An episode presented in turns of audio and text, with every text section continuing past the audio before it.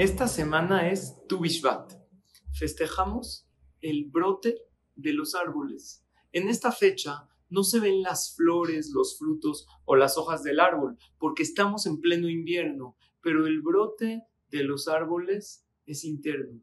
Dentro del árbol hay brota, para que posteriormente crezcan flores y frutos. Aprendamos algo de los árboles. Los árboles no se deprimen porque las hojas se les caen, porque los árboles están enfocados en crecer, en producir, en salir adelante. No están enfocados en las hojas que se les cayeron, sino en lo que viene. Es obvio que ellos lo hacen por naturaleza.